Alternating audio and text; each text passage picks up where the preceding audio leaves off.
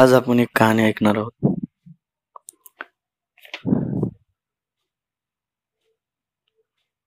कहाणीचं शीर्षक आहे प्रयत्न. एक गृहस्थ हत्तीच्या छावणीतून चालत होता. आणि त्यांनी पाहिले की हत्ती हे काही कुठे पिंजऱ्यात ठेवलेलं नाही किंवा साखळ्यांचा उपयोग करून त्यांना ठेवले जात नाही. त्यांना छावणीच्या बाहेर पाळण्यापासून रोखून धरणाऱ्या छोटीशा दोरीच्या तुकड्याने त्यांच्या पायांना ते बांधून ठेवले होते. त्या माणसाने त्या हत्तींकडे पाहून तो गोंधळून गेला. त्याने विचार केला की हत्तींनी हे दोरखंड पायाने ओढून याच्यातून सुटका करून पळून जाण्याचा प्रयत्न का केला नाही? कारण ते सहज करू शकले असते. पण त्यांनी असा काही प्रयत्न करताना त्याने पाहिले नाही. त्या जिज्ञेसू माणसाने उत्तर शोधण्यासाठी तिथे जवळच असलेल्या एका माहुताला विचारले. की हे हत्ती पहिल्यापासून इथेच आहेत? त्यांनी कधी पळून जाण्याचा प्रयत्न केला नाही? तर माहुताने उत्तर दिले की हे हत्ती जेव्हा लहान असतात तेव्हा त्यांना आम्ही बांधण्यासाठी त्यांच्या आकारमानापेक्षाही मोठी दोरी वापरतो. आणि त्या वयात ते पळून जाण्याचा कसोशीने प्रयत्न करत राहत पण ती दोरी मोठी असल्यामुळे ते यशस्वी होत नाही हे कित्येक वर्ष आम्ही असेच करतो. जोपर्यंत ते मोठे होत नाही तोपर्यंत. त्यामुळे त्यांचा कित्येक वर्षाच्या प्रयत्नांना आणि त्या पराभवाला यामुळे त्यांचा ठाम विश्वास बनतो. की आता जी आपल्या पायात दोरी आहे ती इतकी मजबूत आहे की आपण कितीही प्रयत्न केला जो इतके वर्ष झालं करत आहोत तरी ती जोडी काय आपल्याला पायात असलेले जे काही बंधन आहे ते आपण तोडू शकत नाही. त्यामुळे तसा प्रयत्नही जसे हत्ती मोठे होतात तसा तो प्रयत्नही ते करत नाही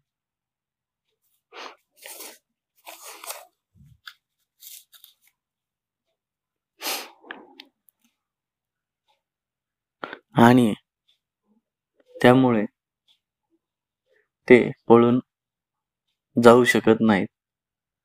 असा ठाम स्वतःवरच त्यांच्या मनावर तो परिणाम होतो. या कथेचा मतितार्थ आहे की जगाने आपल्याला कितीही रोखायचा प्रयत्न केला तर आपण आपली जी काही इच्छा आहे जे काही ध्येय आहेत ते अल्पावधीच्या काळासाठी असो किंवा दीर्घ काळासाठी असो आपण नेहमी त्याच्यासाठी प्रयत्न कर केले पाहिजे. त्याच्यासाठी कितीही अडचणी आल्या अडचणीच्या स्वरूपाचे दोर आपल्या पायात कुणीही बांधले तरी ते कसे अडचणी सोडवता येतील म्हणजे ते दोरखंड आपल्या पायातून कसे काढता येतील याचा प्रयत्न करत राहणे. आणि असा कुठल्याही विचारांती न पोहोचणे की ज्यामुळे आपल्याला आपण प्रयत्न करायचे सोडू की आपण काहीही केलं तरी आपल्याला हा पराभवच आहे किंवा आपण याच्यातून बाहेरच पडू शकत नाही. ही मानसिकता ही आपण सर्वांनी सोडली पाहिजे आणि नेहमी प्रयत्न करत राहिले पाहिजे.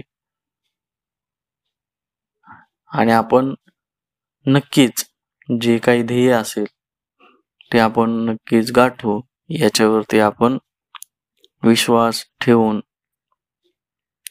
त्याच्या दिशेने आपले आयुष्य मार्गक्रम केले पाहिजे. मी आशा करतो मित्रांनो की आपल्याला ही कथा आवडली असेल. धन्यवाद. नमस्कार मित्र. आज आपली कथा आहे. गौतम बुद्ध आणि ब्राह्मण. गौतम बुद्ध एक दिवस आपल्या वटवृक्षाखाली ध्यानास बसले होते. तेव्हा तिथे एक संतापलेला ब्राह्मण त्यांच्याकडे आला. आणि तो त्यांना मोठ्या मोठ्याने ओरडत शिवीगाळ करू लागला. त्या ब्राह्मणाला वाटले की गौतम बुद्ध देखील त्याच पद्धतीने प्रतिस्पर्धा करतील. परंतु त्याच्या वागण्याने बोलण्याने त्यांच्या चेहऱ्याच्या अभिव्यक्तीत थोडासाही बदल झाला नाही. आता ते ब्राह्मण अधिक संतापले. त्यांनी गौतम बुद्धांवर पुन्हा आणखी मोठ्या मोठ्याने व जोरजोरात शिवीगाळ करण्यास सुरुवात केली. तथापि गौतम बुद्ध पूर्णपणे बिंदास्त होते. खर तर त्यांच्या चेहऱ्यावर करुणा दिसली. शेवटी त्या ब्राह्मणाला गौतम बुद्धाला शिवीगाळ करत करत कंटाळा आला. त्याने त्यांना विचारले मी तुम्हाला एवढ्या जोराजोरा शिवीगाळ करीत आहे. ओरडत आहे. परंतु तुम्हाला त्याचा अजिबात राग का नाही? गौतम बुद्ध शांतपणाने उत्तर देतात माझ्या प्रिय बंधू मी तुझ्याकडून एकही शिवी किंवा तू जे काही आता बोलला ते मी काहीही स्वीकारलेले नाही. त्यावर तो ब्राह्मण म्हणाला पण तू त्या सर्व शिवीगाळ किंवा त्या गोष्टी सगळ्या ऐकलेल्या आहेत. बुद्ध म्हणाले मला शिव्या देण्याची गरज नाही. मग मी त्या ऐकू तरी कशाला? आता ब्राह्मण अजून चक्रावून गेले होते. गौतम बुद्धाने शांत उत्तर त्याला समजू शकले नाही. त्यांचा त्रासलेला चेहरा बघून बुद्धांनी पुढे स्पष्ट केले की त्या सर्व शिव्या तुमच्यापाशीच आहेत. हे शक्य नाही. मी त्या सर्व तुमच्याकडे फेकलेले आहेत ब्राह्मण पुढे म्हणाले. बुद्धाने शांतपणे आपले उत्तर पुन्हा सांगितले. पण मी तुमच्याकडे एक शिवी सुद्धा स्वीकारलेली नाही. प्रिय बंधू समजा तुम्ही कोणाला काही नाणी दिली आणि जर ती त्यांनी स्वीकारली नाही तर ती नाणी कोणाकडे राहतील? त्या ब्राह्मणांनी उत्तर दिले जर मी नाणी दिली असती आणि एखाद्याने त्याची गरज नसती तर ते स्वाभाविकच माझ्याकडे राहिली असती.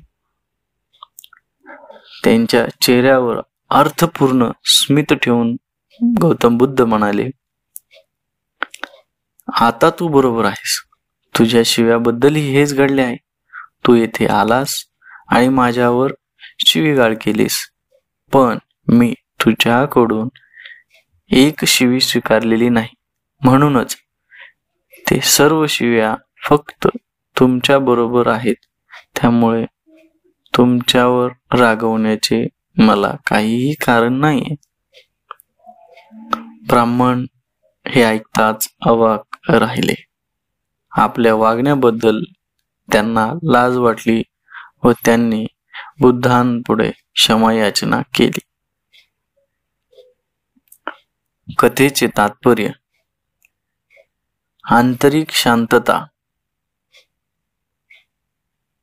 आणि समाधान ही जीवनाची गुरुकिल्ली आहे.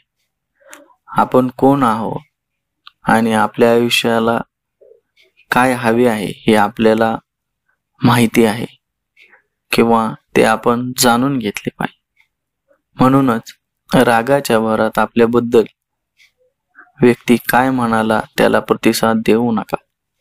आपला राग संयम व शांततेने नियंत्रित करा. कधी कोणालाही कमी मानू नका.